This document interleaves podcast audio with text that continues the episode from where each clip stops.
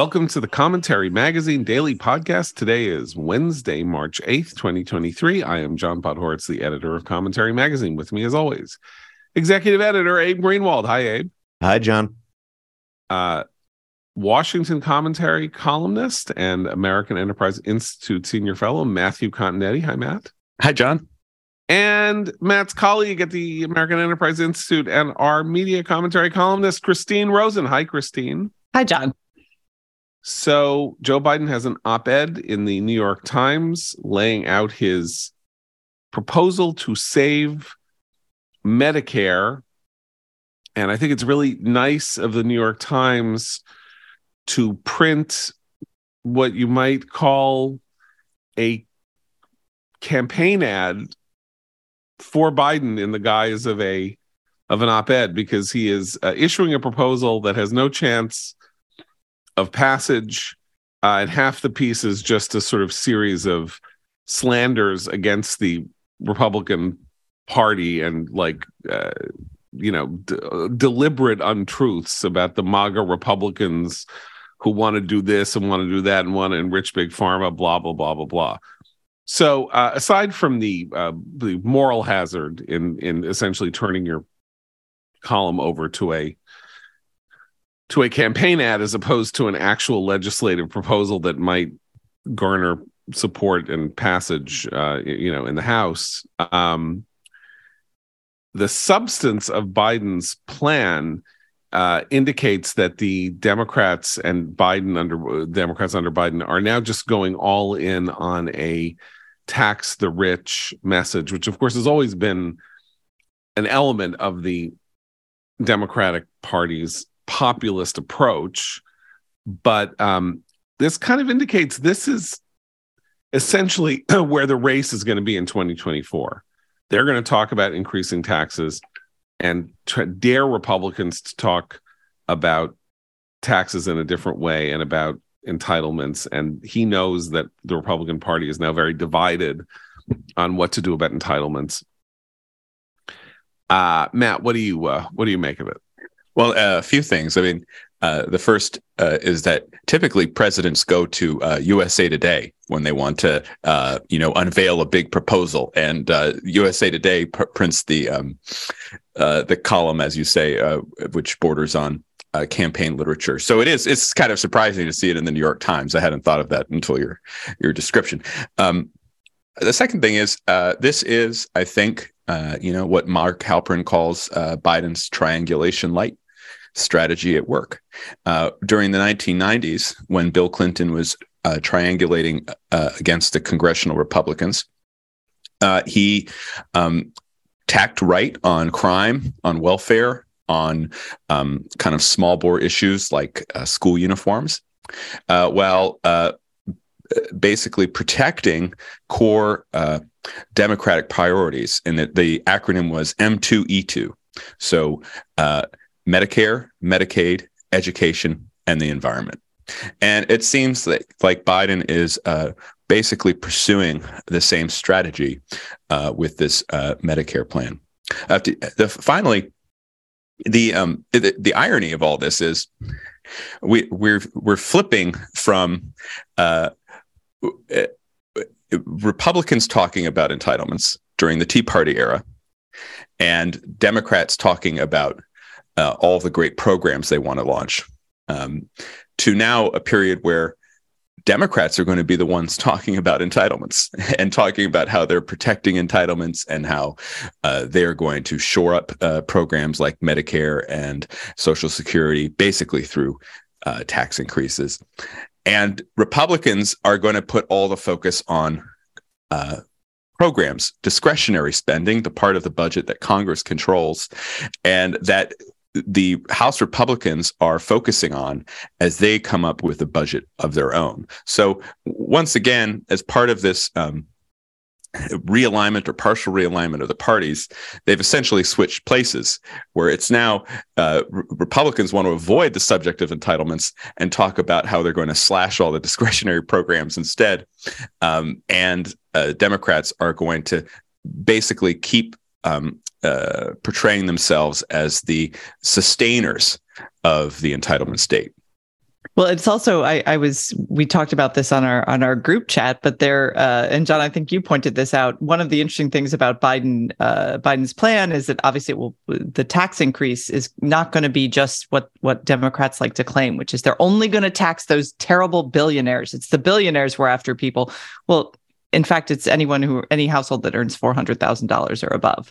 So that's wealthy, but that's not billionaire wealthy. So it, it was, they're going to actually have to, and that's what they claim they're going to tax. Usually, when these sorts of things have to start to be paid for, you'll see hits far below the four hundred thousand dollar mark. It, it, it's interesting that the same uh, same day that his op-ed comes out, Nikki Haley, candidate on the Republican side, for the presidency has a has a an op-ed that's it's very sensible. It's like out of spend out of control spending's happening. It's we have both sides to blame. She's correct. She talks about what she would do to to control that spending. Um, but I don't think her voice is going to be heard in this debate. I think I think Matt's right that the, the Republicans don't have any incentive to talk about reforming any of these programs that need to be reformed.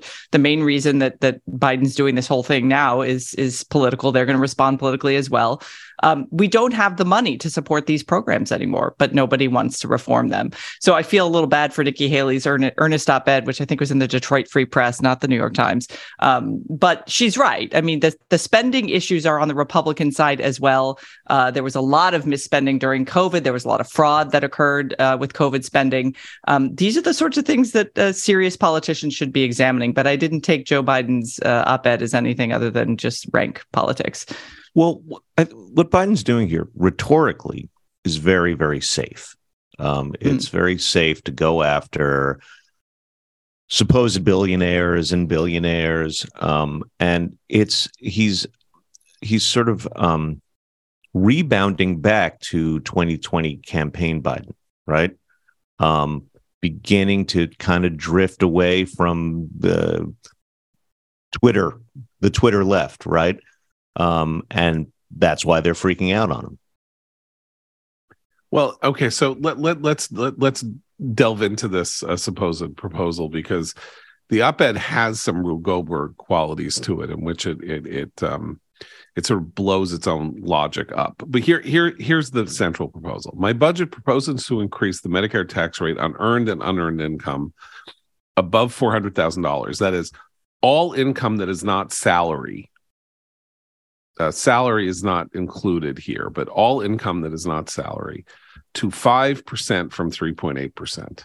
Now, remember, if you're trying to figure out what a tax increase is, that is not a tax increase of 1 2%.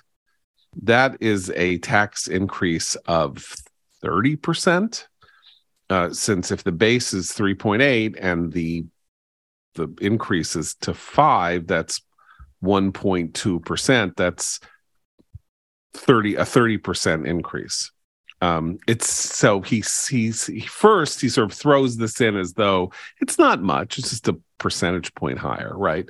But it's actually a 30% increase. Uh second he says uh republican plans that protect billionaires from a penny more in taxes but won't protect a retired firefighter's hard-earned medicare benefits are just detached from the reality that hardworking families live with every day. So so suddenly now a billionaire a, a, a tax increase on people over 400,000 is now a tax increase exclusively on billionaires. There's an there's a big that's a big yada yada yada right. It's a big ellipsis uh, from uh, you know income over four hundred thousand dollars to billionaires income. Okay, that's that's number one. Number two is this passage because this is where the rubber meets the road. Here's what he says, and I think these numbers are a little tinky. In 2009, before the uh, before the um, Affordable Care Act, the Medicare trustees projected that Medicare's trust fund would be exhausted in 2017. Their latest projection is 2028, but we should do better than that and extend Medicare solvency beyond 2050. Okay. We should do better than that. 2028 is five years from now. What do you mean we should do better than that? He's he's announcing that we're at the cliff. Like there there's no there's no saving us from going over this cliff and by the way the the amount of money that would be raised by this increase in the tax on earned and unearned income isn't going to get anywhere near ex- filling up the exhausted trust fund five years from now. What we're facing, if this these numbers are right, is we're going to go into 2027 and then yeah there are going to be some tax increases and you know where they're going to be on everybody everywhere because the amount of money that's going to have to be raised in order to replenish the Medicare trust fund, which doesn't exist anyway, by the way, we should stipulate that's a giant box of IOUs in a lockbox. There is no money in there. That's where why we have this federal debt that's growing by leaps and bounds. Um, we're going to see tax increases the likes of which we haven't seen since World War II, basically. I mean, in order to deal with this crisis. So he's, you know what? It's great.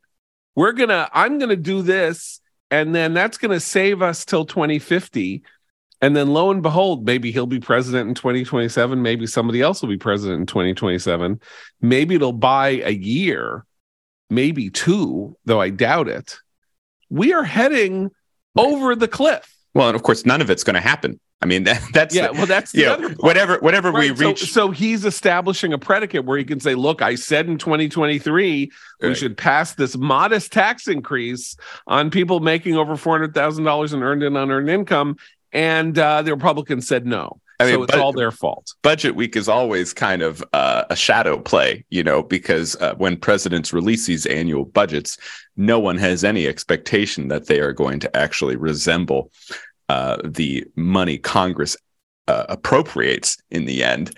Um, and if that's especially true when we're in a period of divided government, uh, such as now, when um, the Republican House is not going to do anything Biden wants, and that essentially stops his legislative agenda cold. I do think it's worth pointing out, though, that you know this New York Times op-ed we're discussing is about Biden's Medicare plan. That is not the only set of tax increases he's going to include in this budget. And in fact, the budget when, when he unveils it tomorrow, I think he's going to Pennsylvania to talk about it.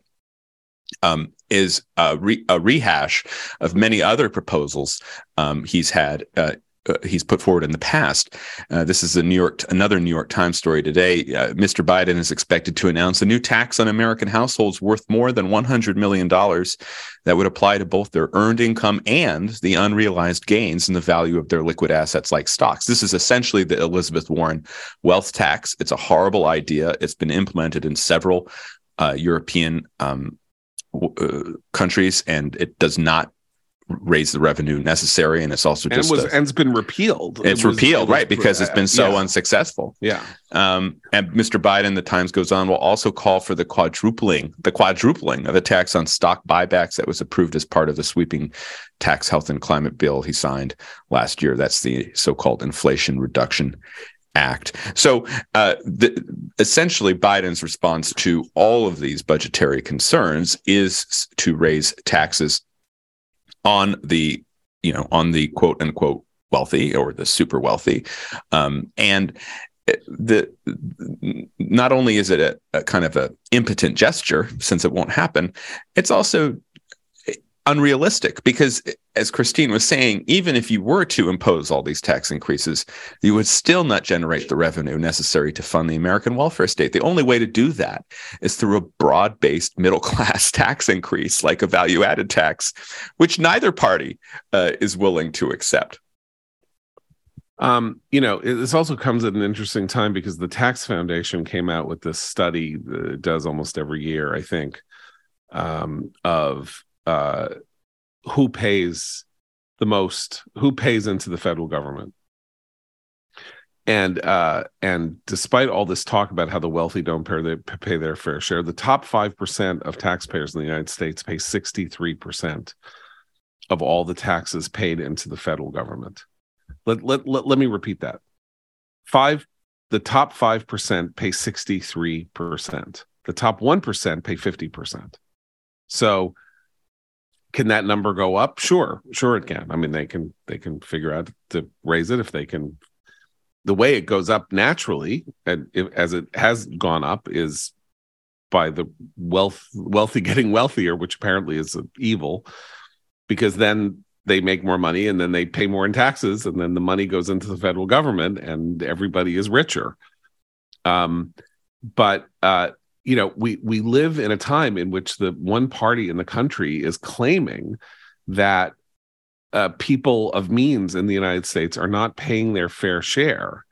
And I'm not going to call that evil because it's rank politics but it is a massive deception. They know better. I mean they they know better only in the sense that they know they they can read the same things i read. Um, but it's because they philosophically believe that there is no such thing as income earned income by anybody uh, that government sort of is owed 100% of the money and that the issue is what are they going to allow you to keep? How much of it can they allow you to keep? Um, but if we're if we're in a world in which one party is actually going to retail and constantly retail the idea that the federal government can get bigger and spend more and give away more and all of that without any consequences or any effect of its crowding the market and crowding its own uh, population for this money that there are no downside effects uh, because it's all going to be paid by somebody else.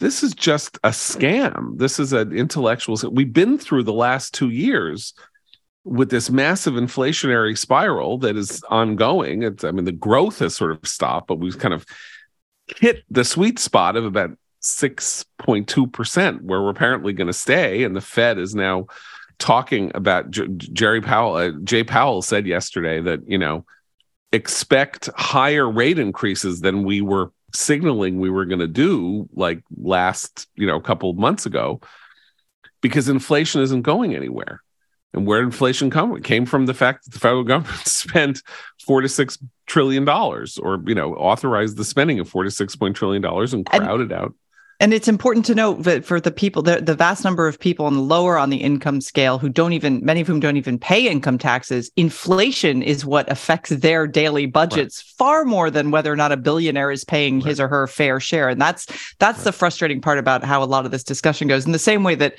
that you know the the other thing the Biden op-ed triggered in me was the reminder that you know no one's ever, no Democrat has ever seen a projected savings from a federal program that they haven't already spent in their mind twice over, and that's what he's doing. Like he spent spent a lot of the projected savings to argue for this for all the green policies and stuff. And it and it strikes me that I mean, smart Republicans will not get into the mud on the details of these projects because programs because uh, you know as Matt and I were saying they are also culpable here in terms of failing to reform.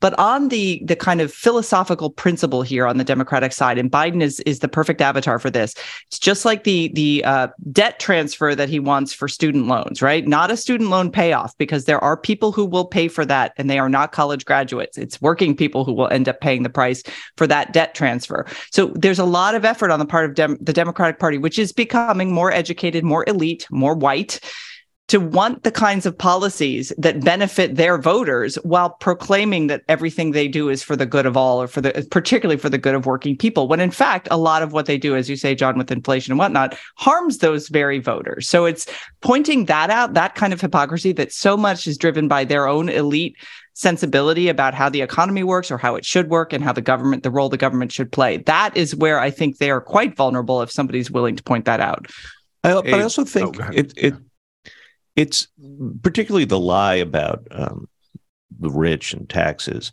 um, which Biden repeats almost every day. I mean, he he he says, you know, why should billionaires pay less in taxes than a school teacher or you know whatever job he pulls out?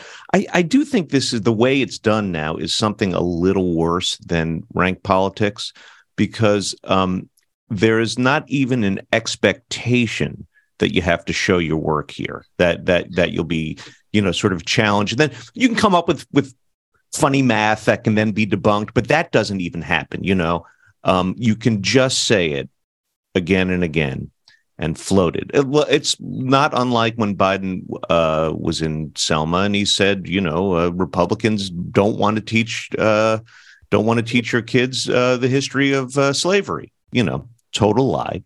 Uh, you don't have you you do you will not be called out Uh, you will not have to say w- how you arrived at that uh, uh, uh, conclusion, how you arrived at that claim.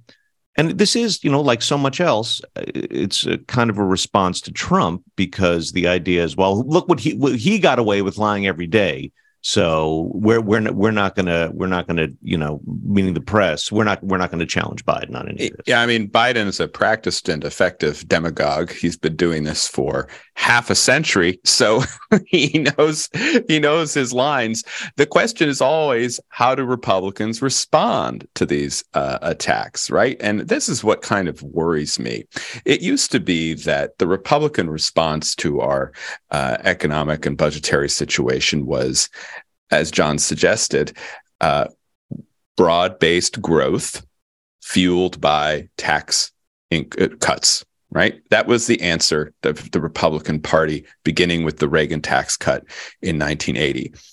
Uh, the one of the theorists of the supply side economic theory, uh, a kind of a crank named Jude Wanniski, uh, when he was coming up with supply side economics in collaboration with Art Laffer and Robert Mundell of Columbia, uh, talked about the two Santa Claus theory, which was basically in American politics, the Democratic Party was Santa Claus. They were going to give everything presents to the American people, right? And you can see that with Biden uh, uh, here. He's going to get, provide Medicare. He's going to provide Social Security.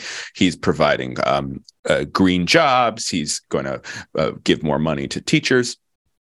And Wanniski was always saying that the Republican Party needed to be Santa Claus too. And for the Republican Santa Clauses, they would give tax cuts, broad, across the board tax cuts that would uh, increase the standard of living for all Americans.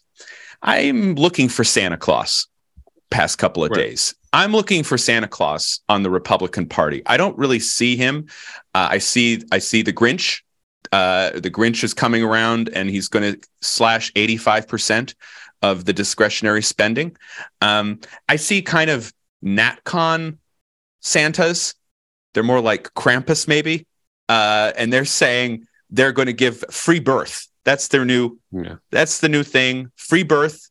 We're going to pay for your birth. I just hear free bird when you say that, but yeah, yeah free birth. That's my my accent. Free birth. Yeah, and make birth um, free.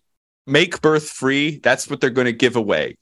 And I'm just kind of standing, sitting back here and saying, "Oh, where was the, uh, where was the kind of classic Reaganite appeal to the uh, aspiring uh, uh people, uh, you know, up- upwardly mobile Americans, which used to be tax cuts?" And I agree, the tax cuts probably don't have the same pizzazz as they did 40 years ago, but I don't think free birth is going to cut it. Well, look, they don't have the same pizzazz because here's what happened. They worked in the sense that over over over the course of 20 years from 82 to 2002, the tax burden on lower income Americans at the federal level was reduced very close to zero. That not, the income tax burden, because of course the payroll taxes, that's Medicare uh, and Social Security, those are paid by everybody if they have a salary, and uh, and so it can't have the same oomph because when the tax cutting period really began in the 80s americans at all levels were over were were significantly overtaxed and they are they are not overtaxed anymore. Uh, you could say that the tax system uh, is does not properly incentivize you know entrepreneurship or or creation or whatever. There's all kinds of things you can say that were sort of the fuel behind the Trump tax cuts in 2017. But those were changes at the margins. There isn't that much you can do with the federal tax code. Oddly enough, the only thing you could really do with the federal tax code that would reduce tax burdens would be to go at the payroll tax. And no one's going to go at the payroll tax because Medicare and Social Security are close to insolvent as it is. Let me just read you one other part of the of the Biden op-ed because I think this is this is important in terms of Biden showing his work, as Abe would put it. When Medicare was passed, which was 1965, the wealthiest 1% of Americans didn't have more than five times the wealth of the bottom 50% combined. And it only makes sense that some adjustments be made to reflect that reality today. Let's ask them to pay their fair share so that the millions of workers who helped them build that wealth can retire with dignity and the Medicare they paid into. Now, let's unpack this a little bit. First of all, yes, the wealthiest 1% of Americans didn't have more than five times the wealth of the bottom 50% combined in 1965.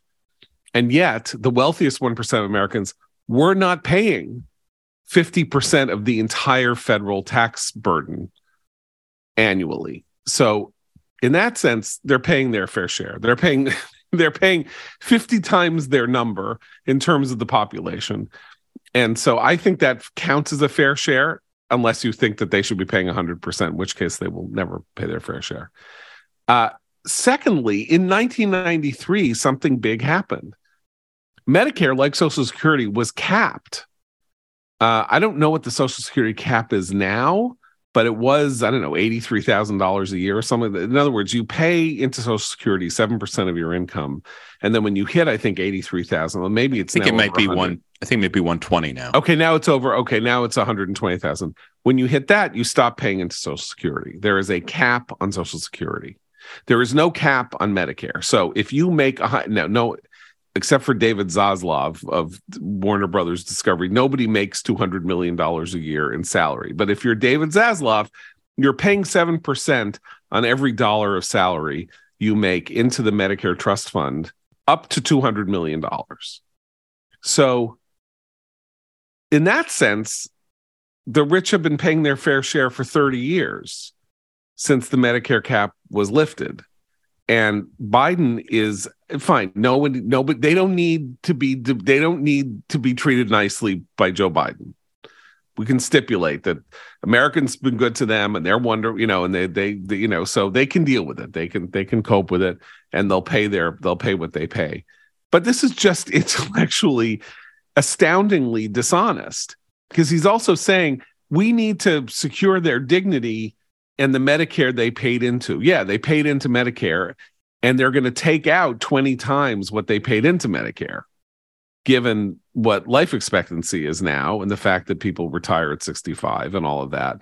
So they put in a certain amount of money that will be eaten up really, really quickly. And who is making up? First of all, the rich aren't making up that deficit because the Medicare Trust Fund is about to be exhausted.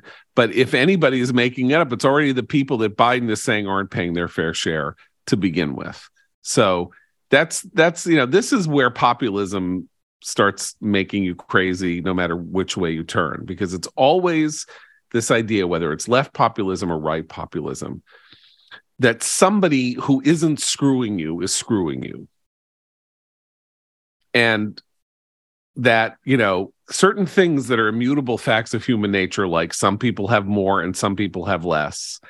And some people are you know is, is something that needs to be corrected by massive interventions. Well i mean uh, it's like uh, i think populism you know at its heart is very similar to socialism in that it's ultimately about leveling you know uh, about imposing uh, sort of you know a level playing field and it, it's it's like socialism in that sense. Of course, it, it can be overtly socialist, but in in that um, it's never really enough until you get there. There's always more to to carve off of the other guy's sums. And you know, and and as as uh, as Jonah Goldberg, our friend, says in his book "Suicide of the West," and others, Deirdre McCloskey and others have said, the whole point about the system that we have that does not so easily surrender to that kind of leveling or that kind of ideas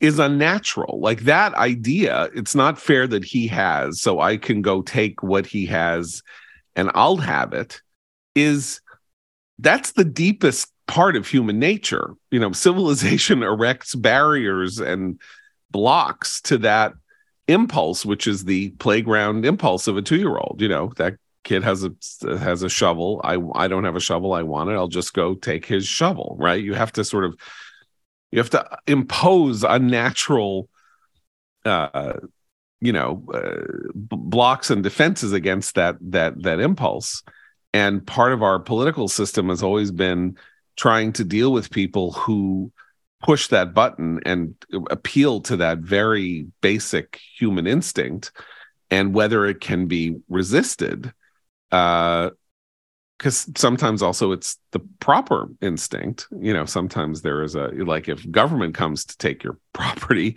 maybe you have a reason to resist it as opposed to the whatever. Anyway um, i think i think the the point is that most of our spending is driven by the entitlement programs.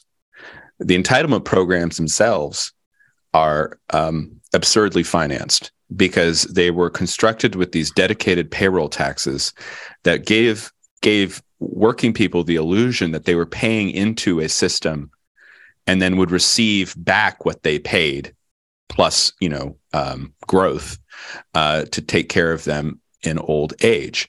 In fact uh, that's not what happened. When the when america had many workers in the initial decades of these programs the revenues collected by these payroll taxes actually funded a lot of the rest of the government.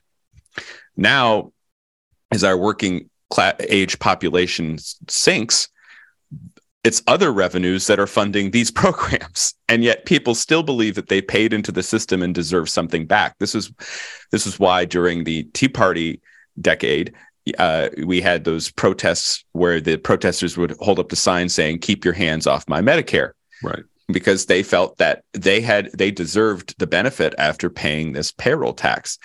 What so this system is is not well designed and it's going to end up leading to some type of crisis. We don't know when. Um, we've been very good, I think, at kicking the ball down the road simply because the American economy is so fantastic at generating prosperity and innovation but it will happen. And so the the second point that I think yeah, Biden says it'll happen in 2028. Right, Biden, right. In this op-ed, yeah. he says five right. years. Right, right. It happens in five years. So okay, this it's going to happen five years. So the second point is that we used to have two parties divided on this question of the entitlement state.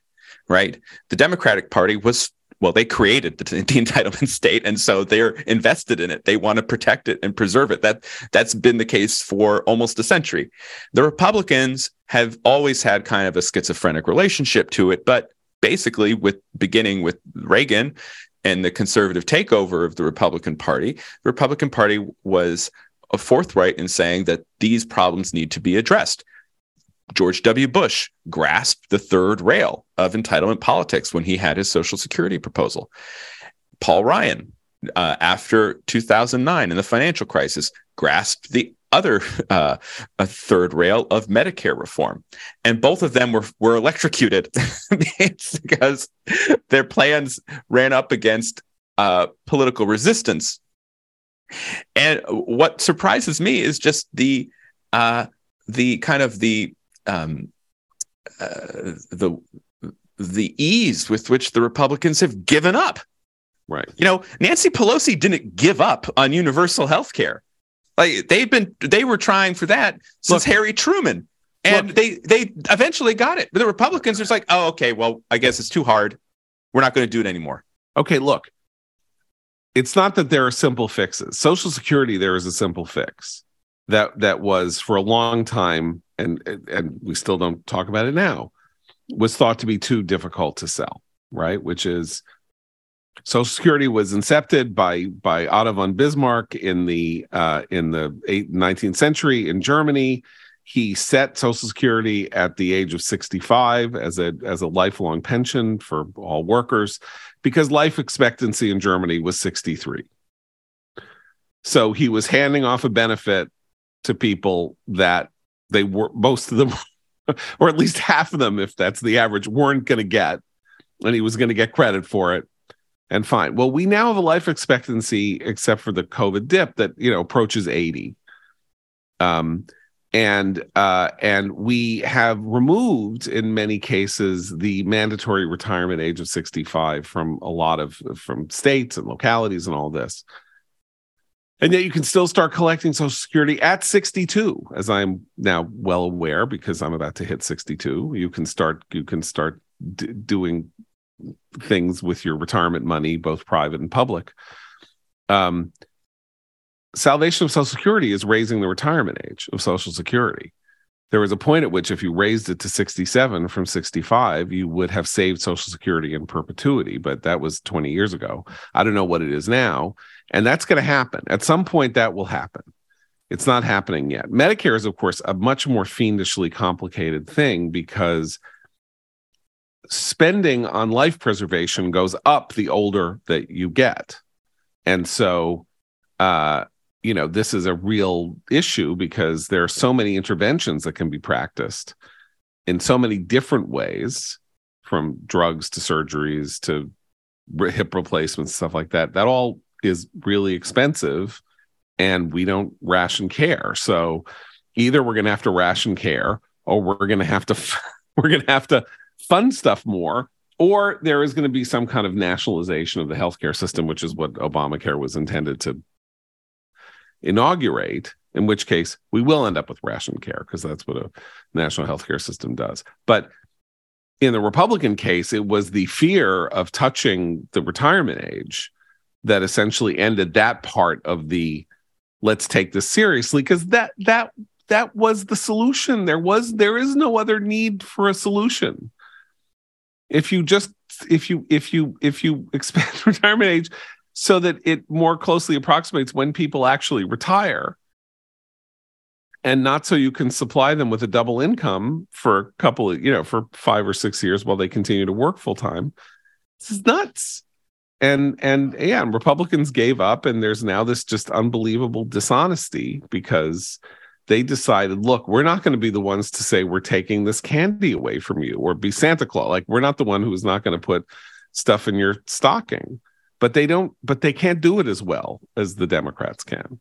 Because they don't have they don't have the same built-in villain unless you're a natcon and now you've essentially become a socialist who hates all rich people and capitalism and everything and is essentially just a socialist and well hopefully the free birth will lead to more babies who can fund these entitlement programs well into the future yeah. Well by the way that's the other solution right? That's the other comic solution that the republicans the the, the buzzsaw that that they that they've wandered into which is like you want to support you want to have people who come into the country to support our our social welfare programs.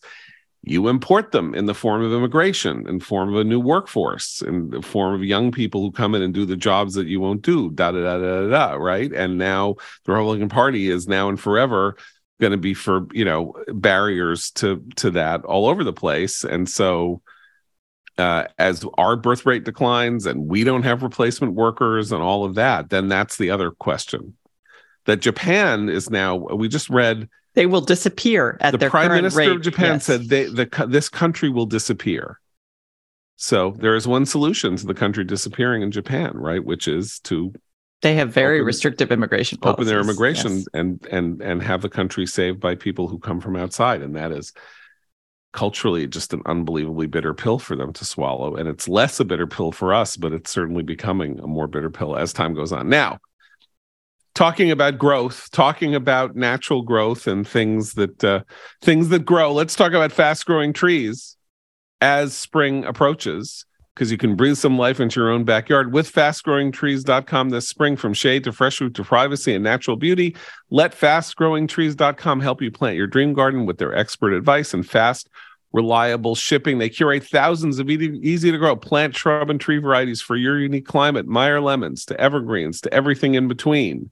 No more waiting in long lines and hauling heavy plants around from a garden store. They got customized recommendations based on your specific needs, and they got plant experts always available to help keep your plants growing healthy through the season and beyond online. So with fastgrowingtrees.com, you order online and your plants arrive at your door in just a few days. Join over 1.5 million happy fast growing trees customers.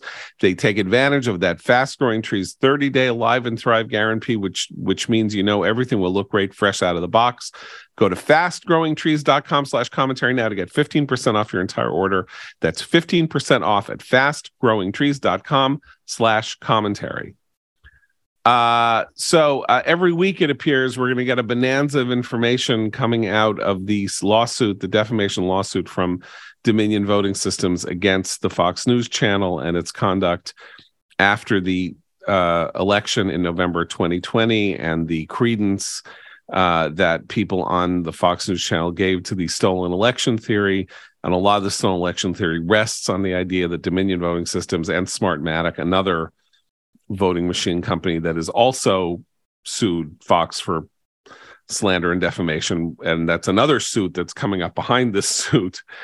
Um, if you think the election was stolen, by definition, you think that something was done at voting machines. If not in Georgia, where it might have been stolen in the Fulton County arena, then certainly in Arizona and Michigan and other places where where machines were supposedly doing doing uh, bad things. Um, so we have uh, Fox the new the new depositions and texts and stuff that have been released show uh, cynicism, unbelievable cynicism on the part of Tucker Carlson and others. They hate Trump. They know Sidney Powell's crazy. Da da da. And uh, to uh, Tucker actually had Sidney Powell on and kind of exposed her craziness uh, two weeks after the election. So uh, so and yet he continues and said last night apparently or the night before last that the election was stolen as part of his perorations on the material that he saw relating to the January 6th conduct inside the Capitol.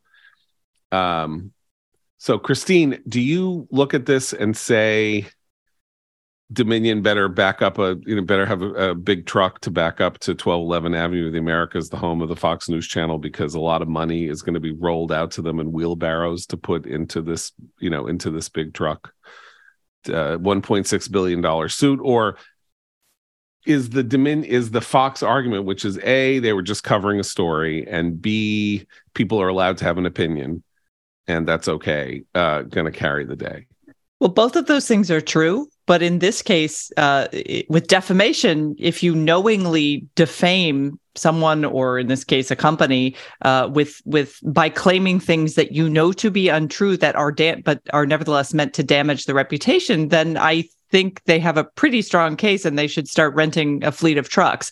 Uh, Fox News would be wise to just settle. I mean, this is not something that I think makes them look good. I mean, what it, it it's it's excellent for the public in terms of transparency about what some of their highest paid and most popular personalities really think. The the uh, the, the kinds of things that we're learning from these emails and text messages, though not surprising if you see these folks as entertainment, should be sort of shocking to loyal Fox News viewers who get their new who think they're getting actually unfiltered uh, news from from people like Tucker Carlson. I mean, if you see him as an entertainer, he's he's doing his his shtick, but um, he's lying and he's lying in the most cynical way possible because he himself claims in private to to others uh, who he works with that he doesn't believe any of it that he doesn't doesn't like Trump all this stuff. So um, I actually think it is fairly defa- it's defamatory. I'm not a lawyer so and and I'm not in the courtroom but if you are actively seeking to undermine the reputation of a person or a business knowing that the information you're spreading is false and and uh, incorrect and likely to do harm then you've defamed them Seems pretty there simple. Was one, there was one revelation that was shocking to me. I, I don't know uh, how it relates necessarily directly to the uh, Dominion suit, um, but yeah, of course we've you know we've you know known who who Tucker Carlson is and what he does. Um, but for years, uh, even through all through the Trump years, I had defended Special Report uh, uh, with Bret Baier. Uh, you know, sort of saying it is unlike a lot of the other things you will see uh, on the network. It's a great straight news show. Um, and then there's this revelation that that Bret Baier is on record having sent in an, an internal uh, message of some sort saying, "I think we should put Arizona back in the Trump column uh, because we're losing viewers here," which to me is kind of the end of your credibility entirety entirely. Matt, let me let me let me pot let me let me play devil's advocate and say Fox is a business. It is there to serve the needs and wants and desires of its audience, and that audience uh, has a specific point of view.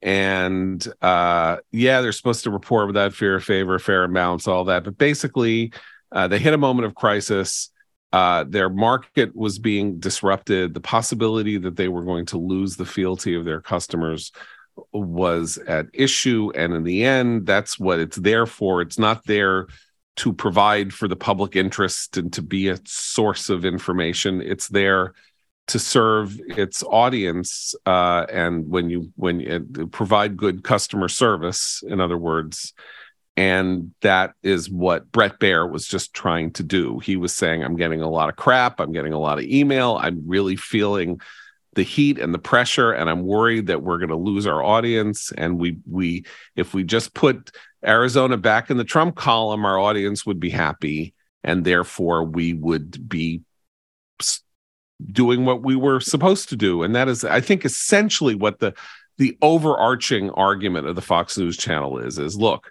we're a business, we're in this business.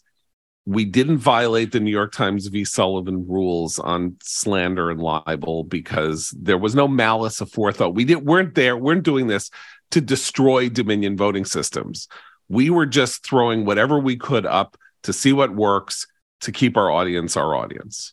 Yeah, I mean, I, I think the legal issues are, are, fairly complicated. It's a you know, um, it's it actually reminds me a lot of the whole Section 230 debate uh, with social media platforms that is, you know, is Facebook responsible for the content it carries, right? I mean, in this sense, uh, Fox is saying that they're covering the story. Sidney Powell had these lunatic theories. You know, um, they were providing her a platform. That doesn't necessarily mean that they were intentionally trying to harm uh, Dominion uh, voting machines' reputation. That's the argument, anyway.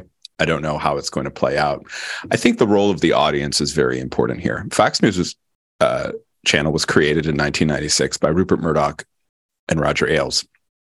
And Roger Ailes uh, was in charge of Fox News for 20 years.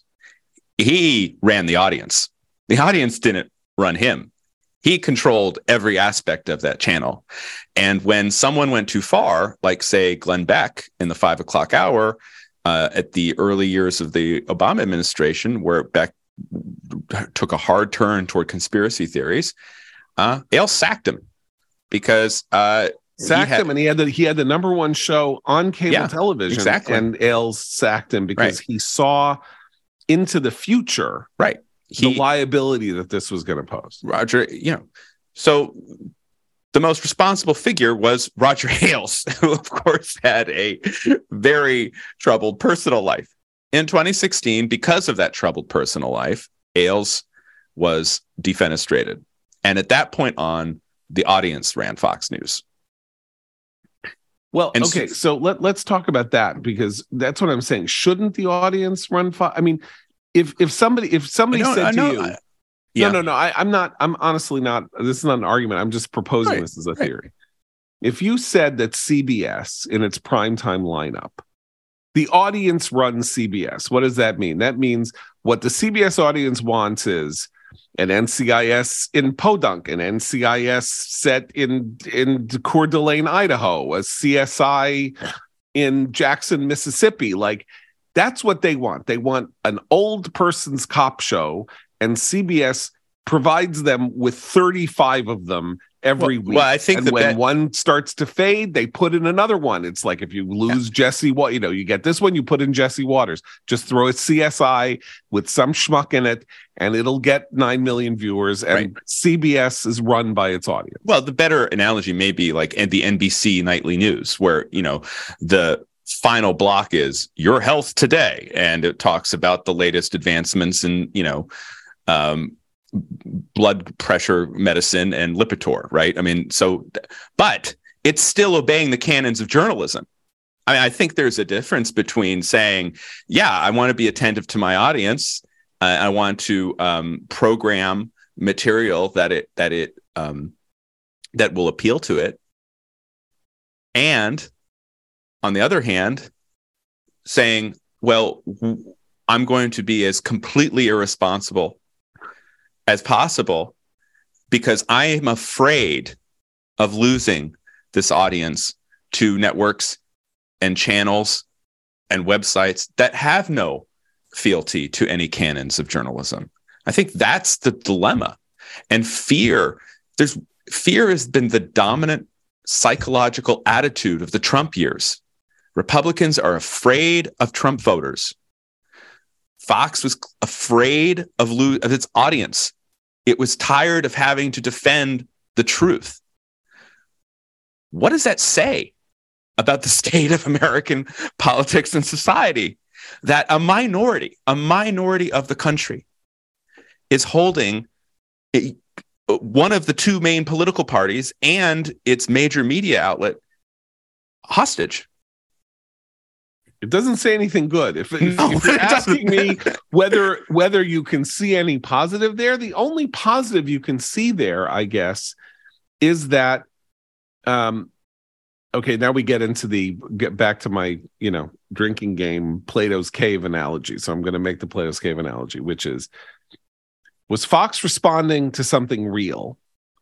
Was the threat posed by Newsmax and One America and you know Gateway Pundit and stuff like that for its audience, having spent 25 years building itself into what was a slogan that became the truth, which is that it was the most powerful name in news. It was the it was the most effectively branded work of in in in the entire news business the fox news channel that it was the conservative news channel in the united states however you want to define that. Um and that they had no confidence that that brand was strong enough to survive them saying look trump lost.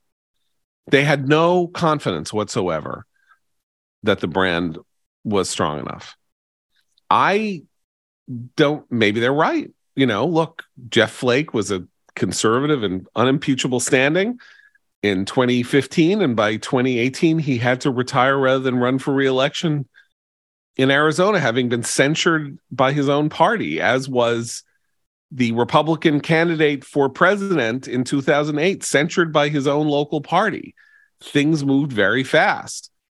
The grassroots turned on, you know, on the institutions and maybe they were overly responsive to their audience because the audience would have forgiven them. Or maybe they weren't. Maybe they were right. Now that doesn't mean they didn't defame dominion. Again i think this argument is the one that they would have to make in public not just we didn't you know we which is we didn't care about dominion. We had no hostility toward dominion. We had nothing. We were just trying to say the things that would make sure that we wouldn't lose our audience. And so we had no malice aforethought about Dominion. Did we speak untruths about Dominion? Maybe. Did we have people on who said untruths about Dominion? Maybe. Then Dominion would have to come on air or come into or come into the courtroom and say, if you are propounding the election was stolen theory, the root of that theory is that Dominion voting system stole the election. Even if you're not saying it, there is no way the election was stolen without us having had to have been one of the thieves. And therefore, every time you give credibility or credence to a stolen election theory, you are defaming Dominion and Smartmatic. I don't know if that's where they're going to go. I don't understand how you do, you know, that kind of implicit arguing. It's true Dominion will never be hired in another Republican state or municipality. Its business has been wildly impeded. Real harm has been done to it. So I think in that sense, they have a tort. They can claim that their business was harmed because of the promulgation of a false theory. But I don't know. I mean, I, would just um I, I think one one change uh, that's important to note is you know while you were during the period you're describing john when fox was establishing itself as the most powerful name in news its slogan was fair and balanced. That was the whole idea behind fox when it was created in the 1990s it was fair and balanced. It was going to provide the other side of the story that the liberal media just leaves out because of its priors. And you know charles krauthammer used to joke that you know Ailes and Murdoch discovered a niche market. Half of the American Yeah, people, right? right. And that was its appeal. Now, in 2020, after the election, you know, Fox News adopted a new slogan, standing up for what's right. Fair and balanced is in the rearview mirror. And I, maybe uh, conceptually, a lot of us haven't caught up with that. right? Um, and we have to understand what the network is today and appreciate it or not on its own terms. And the, my last thought on this is um, all of these texts that are coming that you know um, that are in the New York Times that are in the playbook showing the uh, hypocrisy and cynicism of many of the key figures in Fox News. Uh, I don't think they're penetrating a wider audience. In conversations I've been having with people on the center right uh, who are not politicos, um, they're not even aware that this material is coming out. For them, Fox is what it has always been, which is uh, basically a trusted source of information and a mirror to their own um, concerns, you know? And so for people who might be operating under the illusion that this lawsuit would force changes to the Fox News channel, um, I seriously doubt that. Here's my final thought experiment. There's and it's a thought experiment, so there's no way to answer it. So uh, our our our our friend, um, my my old friend, Matt's our colleague at the Weekly Standard, Charles Krauthammer, uh, passed away in 2017, maybe 2018. 2018. 2018, but he was off the air uh, because of his illness. Uh, in a year before 2017, yeah. August 2017. Right. And Charles was the hero of the Fox News channel. Like Charles was sort of like the sage, uh, you know, the Buddha uh, treated with unbelievable respect across the entire channel. Um, uh, Roger made him into this um, sort of like heightened, I wouldn't call him a gut, like almost like the prophet, an oracle. An oracle. Thank you. Right. Would Charles be on Bret Baier's show today? Assuming that Charles didn't swallow the Trump Kool Aid, which I think would have been impossible for him to do. That wasn't his.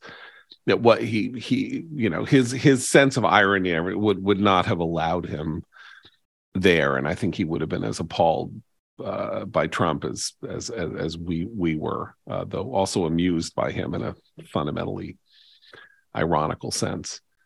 Um, but uh, this guy who was who was the you know, who was the most respected presence at I I assume he would have been basically um, uh, sidelined, uh, despite his uh, position that he was so well loved that he you know publishes basically a book of columns and it sells two million copies in hardcover, um, because of his position on on on Fox.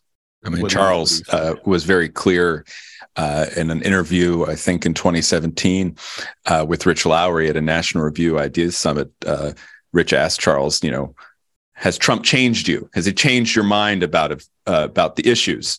And uh, Krauthammer responded, no. And so he did go into the Trump administration for its first seven months, saying that he was going to call balls and strikes, and he was, you know, he would have his drawl sense of humor. Um, but I recall uh, vividly um, one of his final appearances on the special report program in the aftermath of the Charlottesville riot and Trump's reaction to it, uh, where um, Laura Ingraham was ferocious in her attack on Charles uh, because of his criticisms of Trump's response. And and fascinatingly, she targeted. I was always thought this was revealing. She targeted Charles's academic credentials. You know, master's in philosophy from Oxford, undergraduate degree at McGill, of course, the um, graduate of Harvard Medical School and the chief resident at Massachusetts General. She went after that.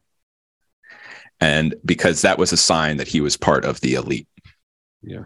And you can't trust anyone with a with a graduate degree anymore in the Trump world. And so I think that was definitely said, a sign. Said, said, the said the Dartmouth. I was going to say the Dartmouth grad, yeah. yeah. Exactly. Yeah. Yeah. And so that was, I think, a direction of where things were headed. And um, you know, I, I actually saw him uh, at Fox uh, right before his surgery in uh, August 2017. He was in good spirits, um, but we will never know how he would have responded to uh, what lay ahead. But I think we know that no matter who you were, no matter where you were, if you did not drink the Kool Aid, you were tagged for not drinking the Kool Aid, and uh, you were better off being being a functional illiterate uh, with a low IQ like Jesse Watters than being than being uh, Charles Krauthammer at some point, uh, you know, after 2019 and that you know that that is what the, that is who that is who the channel prefers as its voice and so i you know i just don't see any way that that that that, that would have been uh, sustainable. But it's uh, just just a just a just a thought experiment. Anyway and that with that thought experiment we will conclude our proceedings today and be back tomorrow. So for uh, matt christine and abram john podhoretz keep the candle burning